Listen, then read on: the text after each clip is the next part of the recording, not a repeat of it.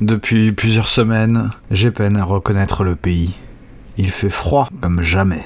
Tantôt il pleut, tantôt il neige, et ce vent, il ne laisse pas l'âme tranquille. Je n'ai pas souvenir d'avoir déjà senti des températures si basses. Le givre recouvre les prairies, j'entends le sol craquer sous mes semelles, les arbres ont l'air mourants.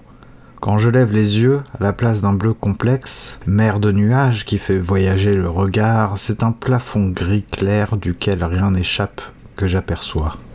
J'ai la sensation d'être prisonnier, écrasé contre le sol. C'est dans ces conditions que j'ai dû voyager à travers la campagne. Aujourd'hui, j'arrive enfin. Est-ce pour le pire ou pour le meilleur? Ah, j'oubliais.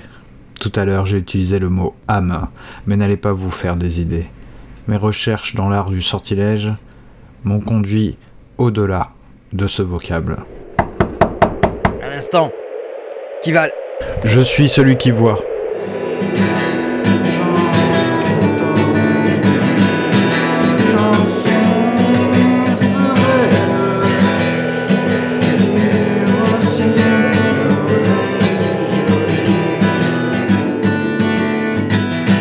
C'est le cinquième décès en un mois. Les habitants s'en inquiètent, mais j'ai aucune explication à leur fournir. Ils paniquent, euh, on croit les récoltes malades ou l'eau contaminée par on ne sait quel microbe. Alors on mange moins, on tombe malade, on se fatigue. Les esprits s'irritent pour un rien. Certains accusent alors leurs voisins et des querelles euh, apaisées se réveillent. Avez-vous eu euh, de la visite au village avant ces décès? C'est-à-dire? Un étranger? Pas que je sache, non. Y a pas grand monde par ici, vous savez. On ne côtoie que les villages voisins et encore à peine. C'est qu'on a une vie simple ici. Si ces cinq personnes sont mortes à cause d'un étranger, je m'en vais leur dire, bien sûr. Ils seront contents. Depuis le jour où j'ai créé mon premier sortilège, échappant à la mort, je vis comme un vagabond utile. Pas comme ces bons à rien qui errent sur les chemins avec un couteau dans la poche espérant détrousser les voyageurs les plus faibles. Cela, je m'en occupe parfois aussi. Enfin, je passe de village en village pour aider les habitants, dans le but surtout de poursuivre mes recherches. La rumeur de meurtre étrange perpétré dans ce petit village s'est répandue à sa façon. Aucune feuille n'a encore imprimé quoi que ce soit à leur sujet. Mais j'ai entendu des murmures, des chuchotements. Je n'étais pas sûr qu'il se soit réellement produit quelque chose avant de venir. Mais je ne me suis pas trompé. Les chuchotements chuchotaient vrai. Vous pouvez vous installer dans un coin de la grange, là. La ferme, est à moi. C'est que j'ai que ça à vous proposer. J'enverrai ma femme vous donner à manger. Oh, Vous vous attendez pas à un repas de roi, hein. c'est qu'on bouffe des patates et des légumes toute l'année. Ce sera parfait. Je serai discret. Je compte rester trois jours. Si je n'arrive à rien d'ici la fin de la semaine, je n'en apprendrai pas plus ici. Ça me va, monsieur. Tout ce qui compte, c'est de savoir s'il y aura d'autres morts. J'ai entendu deux, trois dire euh, qu'ils voulaient quitter le village avec leur famille. Oh, ça arrangerait personne, va. C'est déjà, c'est le désert ici. Le délai entre les cinq décès n'est pas régulier et ne révèle aucune signification d'apparence. Entre le premier et le second décès, quatre jours. Entre le second et le troisième, huit jours. Entre le troisième et le quatrième, deux jours. Entre le quatrième et le cinquième, dix jours.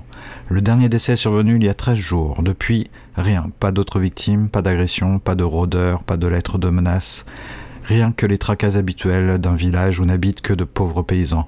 Cependant, ces crimes ont laissé une angoisse dans la tête de chacun des habitants.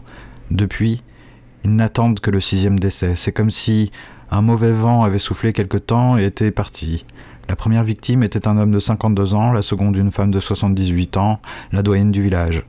La troisième, 14 ans, le cadet d'une famille de sept enfants. Le quatrième, un gaillard de 21 ans. Enfin, la cinquième était un homme de la quarantaine, veuf, et personne n'a pu me dire son âge. Quatre corps ont été enterrés dans la fosse commune. Le chef du village a eu la présence d'esprit de faire enterrer la cinquième personne dans un trou bien distinct, car il savait que je viendrais tôt ou tard. Tout comme ces décès mystérieux, ma venue avait sa rumeur, elle aussi. Des gens, comme moi, ont toujours visité de tels endroits. J'ai des souvenirs, enfant, d'en avoir croisé dans les bourgades, s'engouffrant dans les ruelles sombres, ou à la croisée des chemins, quand je jouais loin de la maison. On osait à peine les regarder, on se retournait une fois qu'ils étaient passés. Le vent et la pluie, encore. Il fait nuit. C'est le bon moment de sortir. Le chef du village est chez lui avec sa famille. Je sais qu'il m'observe, bien sûr. Cela n'a pas d'importance. Il n'a pas passé commande. Je suis venu, c'est tout. Il ne peut que l'accepter. Celui qui voie. C'est comme ça qu'il se présentera ce matin. Ce drôle de gars, il me fout les jetons, je dois bien l'avouer. Paraît qu'il allait être pendu il y a des années de ça, puis qu'il s'en est sorti avec sa magie. Tous y sont morts, à ce qu'on dit. Il y a bonne chanson qu'il raconte. Regardez-le, il est tout seul dehors sous la pluie, puis il n'y a pas une goutte qui tombe sur lui. La nuit révèle des choses qui, le jour, sont indiscernables du reste. Je vois parfaitement où les cinq personnes sont mortes. J'entendrais presque les cris. C'est comme s'ils étaient encore coincés dans la gorge des victimes, étouffés par le temps qui s'est écoulé, les secondes, les jours qui ont rempli l'espace.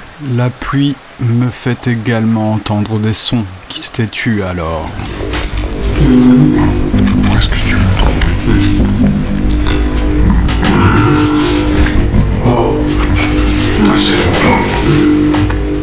Parmi ces murmures, il y a un son qui se détache, comme une couleur dans une scène en noir et blanc. Le bruit du papier. Un doigt que l'on glisse sur une page. Un livre qu'on ouvre. On ausculte la surface striée. Pourquoi ce bruit en particulier? En quoi un livre serait-il au centre de cette histoire? Dans un tel endroit, aucune chance que quelqu'un ait appris à lire. Un livre avec des images, des gravures ou des enluminures. C'est peut-être ça que je cherche. Les victimes auraient très bien pu se passer un ouvrage aux images bizarres et curieuses. Un objet dont on ne veut pas faire la publicité, peut-être des dessins érotiques. On se le donne en cachette, on le lit, et on meurt. Je pense en être capable moi-même. Mais ça ne tient pas la route. Serait vraiment absurde de tuer aléatoirement des gens sans valeur. L'auteur de l'ouvrage aurait pu tester son pouvoir ici. Ou alors, il y a eu un imprévu, un accident, l'ouvrage s'est égaré. Quelque chose m'échappe. J'ai besoin de dormir maintenant.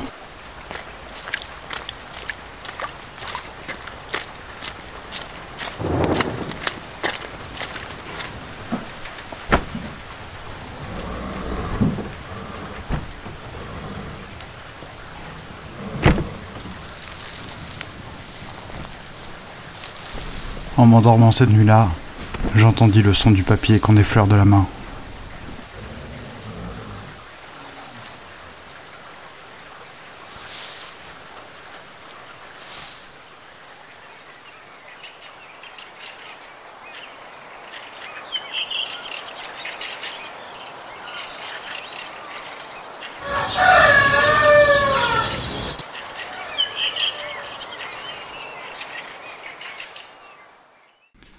Toute la matinée, je fis le tour du village avec en tête de trouver ce fichu livre. Je dévisageais chaque villageois que je croisais, je regardais s'il n'avait pas flanqué ce fichu livre dans une poche. Et puis, je passais devant l'église et là, je compris. Tout. Lorsque je poussais la lourde porte de l'église, il n'y avait personne dans la nef. L'obscurité régnait dans une partie de l'édifice une obscurité, car elle était singulière. La lumière dans la nef, l'ombre partout ailleurs. Je me souviens encore comme les vitraux semblaient ternes, comme les cierges faibles, la pierre froide. Il essayait de se cacher. Il ne voulait pas être vu, il savait que j'étais ici, il se doutait que c'en était fini. Il était au centre de l'église, plongé dans le noir, au cœur de l'édifice, sur son piédestal, englouti dans une tache d'ombre qu'il devait souffler de toutes ses forces. Pourvu qu'il ne me voie pas, devait-il se dire.